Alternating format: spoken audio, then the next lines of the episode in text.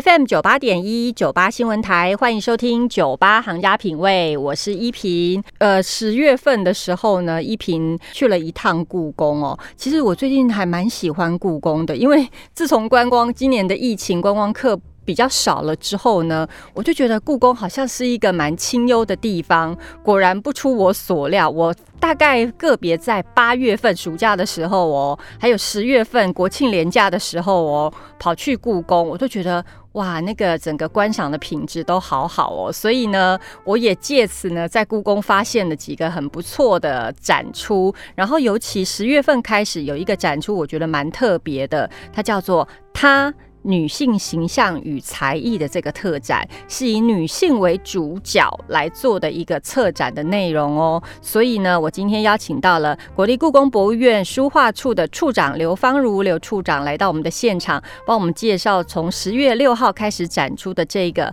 她女性形象与才艺。Hello，刘处长好啊，依萍好，各位听众朋友好，我是刘芳如，是处长好，处长这个这个。展其实我觉得很特别，因为其实我在故宫对故宫的印象都觉得说，哎，是不是都展出的都是一些皇帝的啊，那种很有钱的人他们的一些珍藏啊，或者说很有才的人他们的一些画作啊，这些艺术作品，那怎么会从一个女性的角度想要去做这样子的一个企划？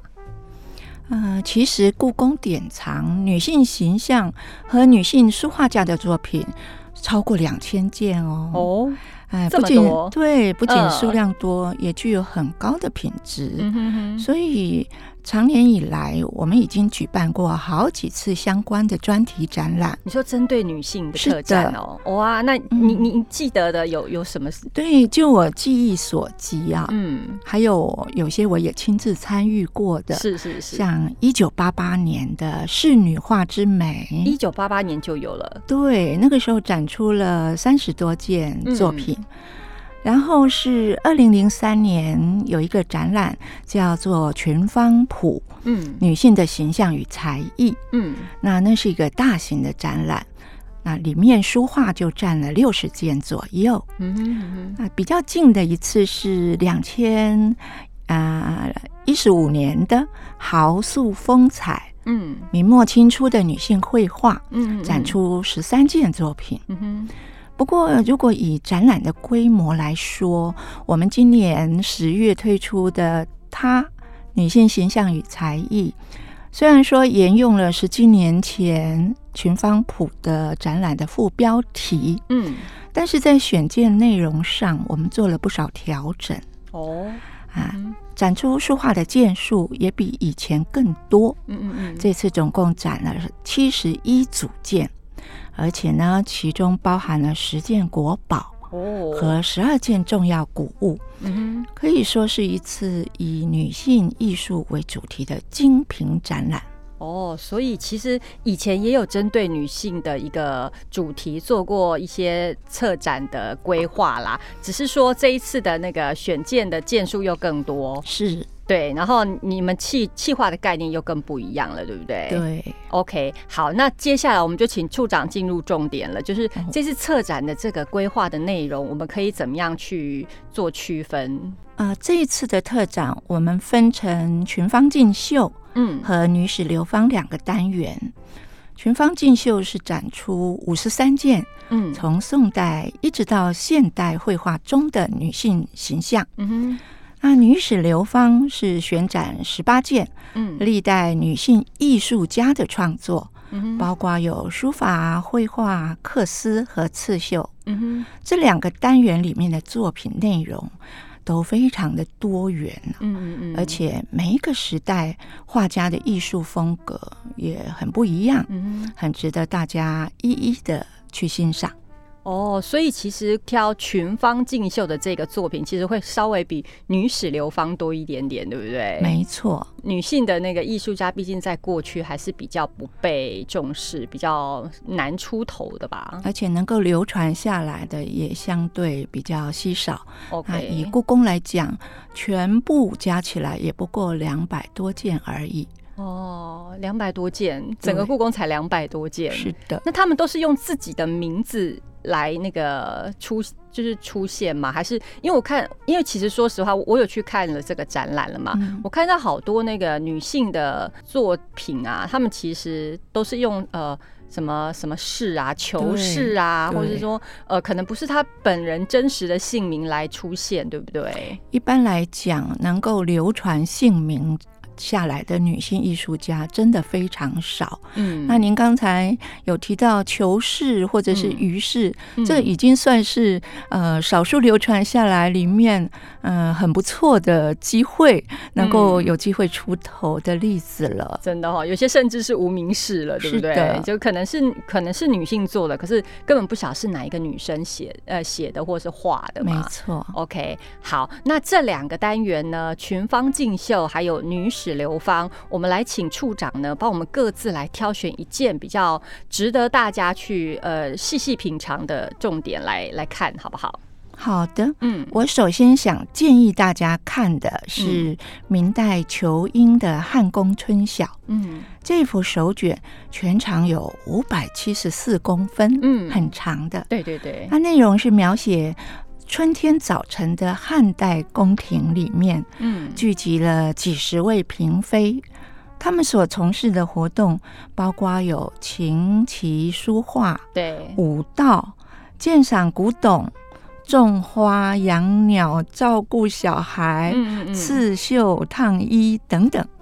啊，甚至还有一段是画师帮嫔妃画像的桥段，是真的内容是琳琅满目，让人目不暇接的。嗯嗯嗯，这一件作品啊，它一方面表现出画家对于汉代宫廷嫔妃的生活想象。嗯，那另外也反映出画家裘英他所处的明代，嗯，对于当时女性的观察和描绘，嗯，真的是故宫国宝级的一件人气名作。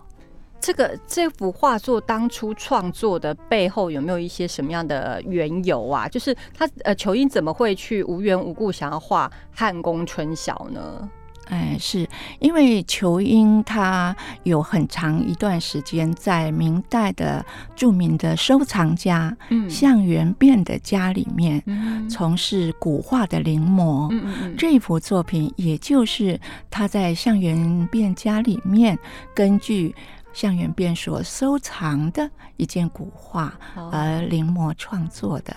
OK，所以故宫对于这一幅有五百七十四公分的这个画作呢，有没有做一些特别的导览处理，让大家？因为我觉得大家如果要去看这么大的一个画作，它一定有些美感吧。我不可能这样从头这样一直盯到尾，一看完一幅画，可能就不知道多少时间了。有没有一些重点的地方可以跟大家就是说明，可以大家去看的时候会特别重视这几个地方？嗯，其实以构图来讲，这一张画可以分成三个主要的。重点，嗯，那观众朋友或者是听众，如果去故宫的话，你不妨朝那个人员聚集最多的那个点，嗯，开始欣赏，然后慢慢延伸到画面的每一个角落。我在这里顺便打个广告哦，就是在我们的导览大厅，嗯，有针对球音的《汉宫春晓》，把它做成一幅动画。哦，有动画。对，所以呢，你在进入故宫它这个展厅之前，我建议你先到一楼的导览大厅去看一下动画的呈现。嗯嗯那当然，动画它不是画里面每一个人都在动，它是挑选出几个重要的部分，把它活动化了，可以帮助啊大家很快的就找到这幅画最吸引人的重点。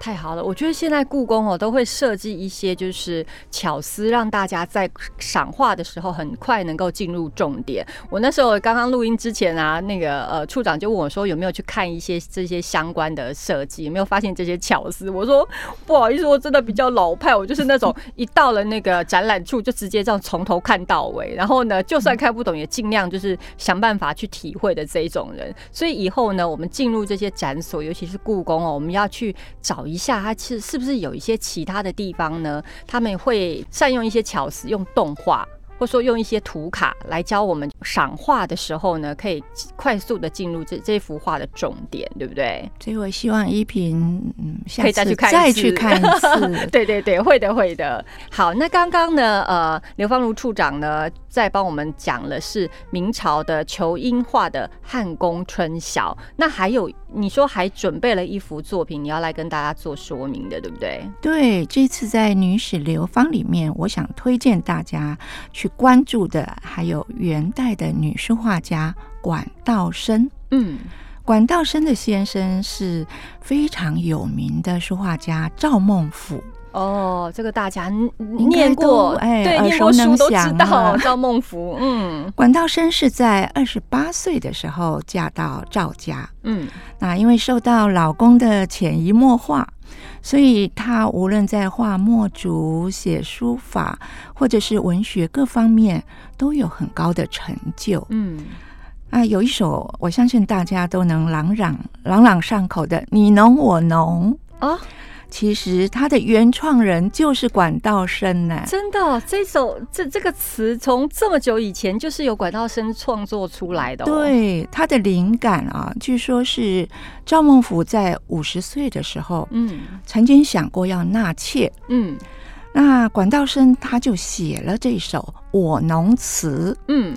让赵孟俯在读了之后深受感动，从此就打消纳妾的念头。哇，真的哦！我觉得赵孟俯呢有一个妻子这么有才，也不应该再纳妾了啦，是 对不对？啊，那这一次我们故宫展出了一封他所写的《致中峰和尚尺牍》，嗯嗯，这是一封感谢函呐，嗯，那文字呢长达五百字，嗯，其中呢融合有楷书、行书、草书三种字体，用笔既秀雅又富有变化，嗯，就充分的能够展现出管道生高人一等的才华。这一封尺牍的最右边有管道生自己的署名，嗯，道生两个字的下面盖了一个印章，嗯，那印章的内容写的是赵管，可见他 还是惯了夫姓的哦。嗯，我觉得那个年代应该难免惯了夫姓啊。但是我觉得赵孟頫能够在婚姻当中呢，让这个呃管道生在他的这个才华里头这样子去挥洒，已经是很不容易的一个状况了。是，嗯，好，那这个呢，呃，其实今天处长在节目当中帮我们介绍了国立故宫博物院的。她女性形象与才艺特展哦，那还有很多精彩的地方。我们先广告休息一下，下一段我们再来跟处长聊一聊这一次的特展里头还有哪些背后有趣的故事，这些画作背后有趣的故事。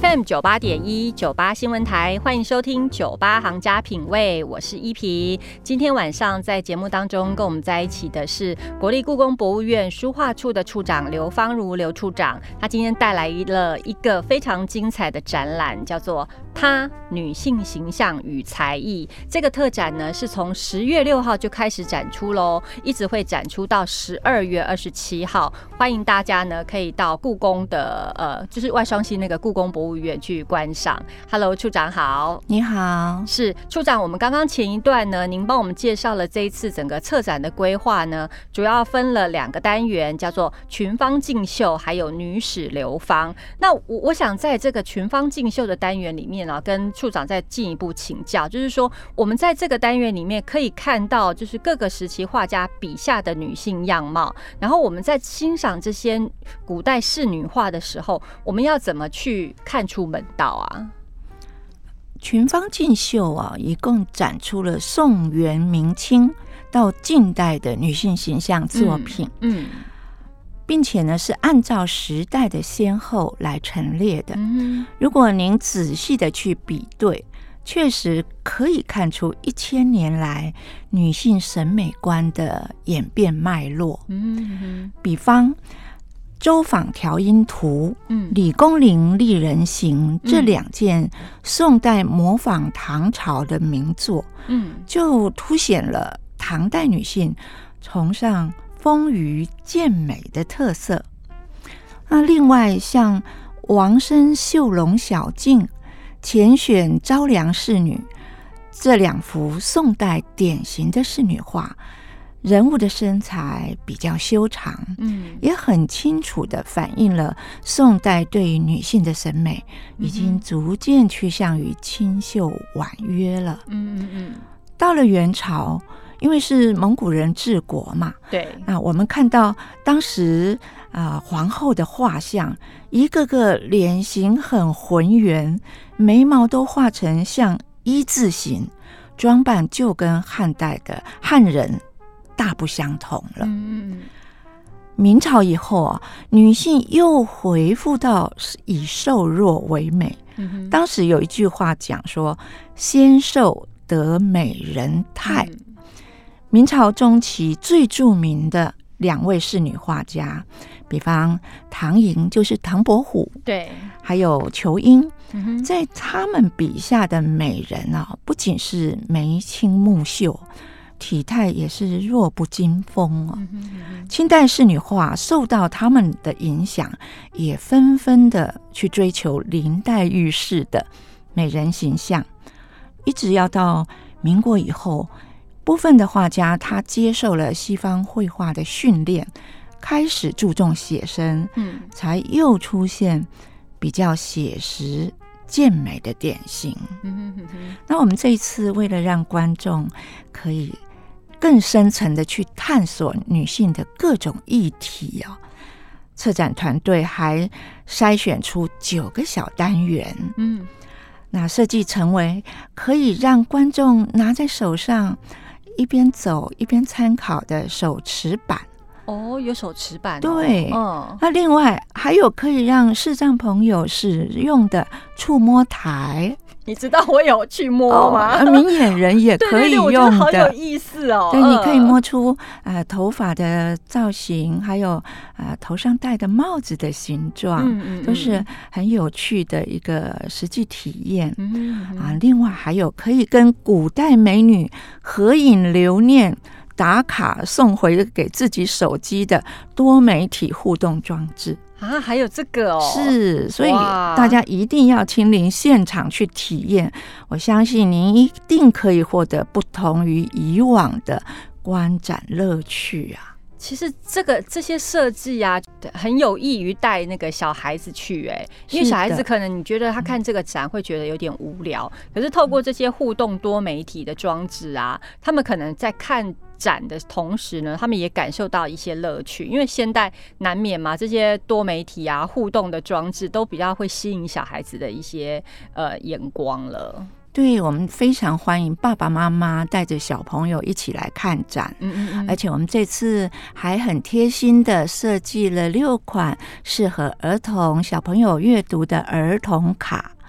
哦，啊，用的文具非常白话易懂，嗯，那也是帮助小朋友不必靠着爸爸妈妈的解释，嗯，自己就可以了解这些画作的内容。嗯，对，像我。看这些儿童卡呢，我就觉得受益良多。像是那种有很多那种画作上面的一些人物啊，就是透过这些儿童卡呢，我就觉得哦，原来他是这这这个人，然后哦，原来他的故事是这样，我就觉得很对我们看画作的那个当下的感受很有帮助。是我们希望照顾到每一个不同年龄层的观众。是是是。然后呢，呃，其实这次的展出呢，也搭配了很多场讲座。那第一场呢，其实呢，就是由我们刘芳如刘处长就是打头阵，但是呢，在我们节目播出的这个时时间呢，他已经他这个讲座已经过去了，后面还有很多精彩的讲座，对不对？是的，嗯，那请处长帮我们介绍一下这一次的讲座设计呀，有哪一些？我们如果说跟得上的话，大家可以去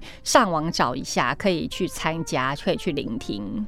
啊，这次三个月的展览期间，故宫一共安排了五场免费的讲座。嗯，除了我本人，还有另外一位策展人何延全科长，已经在十月份啊已经讲完了之外呢，在十一月跟十二月还陆续会有三位女性的讲师，嗯，分别是台大历史系的伊若兰教授，还有台艺大艺术学系的冯佑恒教授，以及清大历史研究所的马梦金副教授，他们会分别针对明清传记中的女性。明清的女性肖像画，还有女性形象的文化意涵，提出他们非常专业的观点，嗯，精彩可期啦。嗯，所以欢迎各位听众朋友踊跃的去参加。即使你不能亲自到故宫，你也可以透过故宫脸书来做收听哦。对他们都有直播，像处长的这一场第一场讲座啊，但处长谈的是呃关于女性的这个呃这次特展的策展经纬，那里面也有很多一些特，就是有很多精彩内容都可以帮助我们，就是呃快速进入这一次观展的重点。那这一次呢，那个呃。讲座里头呢，我有听到，就是处长其实在策展的这个女史流芳，有很多那种有才的女子呢，您有做一些介绍，对不对？对，那是属于。女性艺能的部分，嗯嗯嗯，那我们这次虽然只展了十七件女性艺术家的作品，嗯，但是它的品相非常多元，嗯除了有书法之外，嗯，那绘画的部分也有擅长画花卉的，嗯，擅长描写昆虫的，嗯，也有擅长画山水的，嗯，那甚至在。织绣的部分，嗯，也分别都有很不错的代表作品。嗯，我记得处长在讲座里面有提到说，呃，因为女子的身份嘛，他们没有办，他们好像也没有办法出门，就没有办法去画画那些大山大水，是对他们就只能就是说，呃，在家里，或者是说画一些静物啊，或者是一些花园里头的一些呃景致这样子。对，嗯。就是就近取材啦。嗯，那虽然这次也有两两三件是画山水的，可是呢，他们并不是真正。出门去旅行写生，嗯，他们会透过临摹古画，嗯，来取得创作的灵感。所以临摹也是他们创作蛮大的一个呃主要的来灵感来源。是的，OK，好，还有还有，我我另外还注意到了那个处长有提到，就是说从红颜薄命的这个角度来看展哦。然后其实这一次的展出有一幅，我觉得也蛮令人印象深刻的，就是文姬归韩，对不对？这个故事，呃，处长要不要？简单的跟我们讲一下这这幅画里头讲的故事内容。嗯，好啊。那这幅画也是我个人非常喜欢的一件作品哈。文姬她本名叫蔡衍，嗯，蔡文姬，嗯，那她其实一生当中经历过三段婚姻，是。啊，在十六岁的时候就先嫁给魏仲道，可是两年就守寡了。那之后又因为碰到董卓之乱，她被入侵的羌胡。虏俘虏了，嗯，那最后还被迫嫁给了南匈奴的左贤王去卑，嗯，那在匈奴地区啊，一住就是十二年的时光，嗯，那这段时间他也生了两个小孩，那后来是因为他父亲生前的好朋友曹操打听到了文姬。在北地啊，过着非常凄惨的岁月，所以就派遣使臣用重金去把他赎回来。嗯嗯嗯，那他才能够回到自己的故乡。等他回到故乡陈留之后呢，啊，曹操又帮他另外婚配，嫁给了同郡的董氏。嗯嗯，所以是一位一辈子经过三段婚姻的啊薄命红颜啦。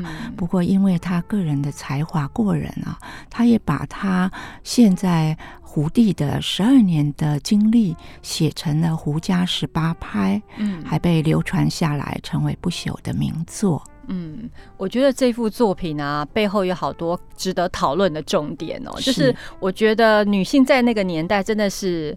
没有没有办法表达自己的意见哎，她被掳了，然后呢掳到那边，然后生了小孩，已经在那边过了这么久的生活，然后嗯，就是说他的家人又要把他赎回去，那这种这当中，我觉得文姬他到底有没有被征询过说他的意见呢？就是说他其实，在被俘虏到外地这么久，他也许在那边已经落地归根了啊，对不对？不设身处地的想啦，人总是会眷恋故乡。嗯，因为在他呃俘虏被俘虏的期间，他也写过好几封家书，嗯，叙说对家乡的思念之情，所以心中一定是左右为难。嗯，一方面舍不得两个小孩，另外又觉得总要落叶归根，回到自己的出生地。嗯，真的是蛮蛮纠结的一。个经历呀，对啊，好难解的一道习题哦，对不对？OK，好，然后还有呢，我这一次呢，这一次的展出里面，我发现到有很多才子佳人的一个画作内容哦，然后尤其我我也注意到，像唐颖、唐伯虎的作品特别多，对，嗯。他为什么喜都喜欢画这些才子佳人？嗯，他本身就是一个风流才子嘛。哦，那当然，才子佳人的配对啊，嗯，背后都会有非常曲折有趣的故事。嗯嗯嗯，那也很适合拿来当做绘画创作的题材。尤其很多戏曲，也许会会把他们演成一个那个呃作品，对不对？也可以的。嗯，我觉得这些才子佳人里面啊，我也心有所感，你知道吗？就是这些佳人里头，其实很多。都是所谓的名妓，是。然后他们因为这些作品，反而就是他们的名字就是名留青史了，就是不管是好的或坏的啦，但是名字总算都是留下来了。反而我们从小就是被呃，就就被说什么无才便是德的那一些，可能家里的呃有德的富人们，他们可能一辈子他们的才艺啊，他们的名声啊都没有办法流传下来，这是不是也是令人感到有一点不胜唏嘘呢？好矛盾。对呀，嗯。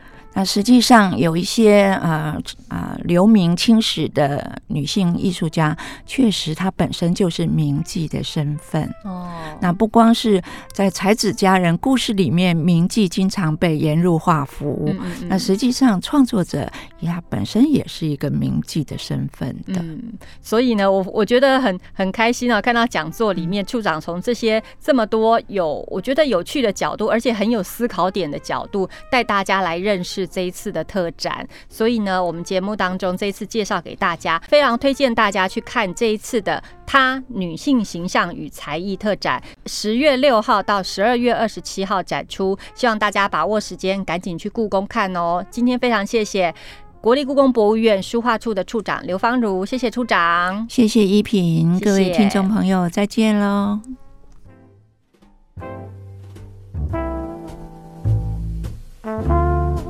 Música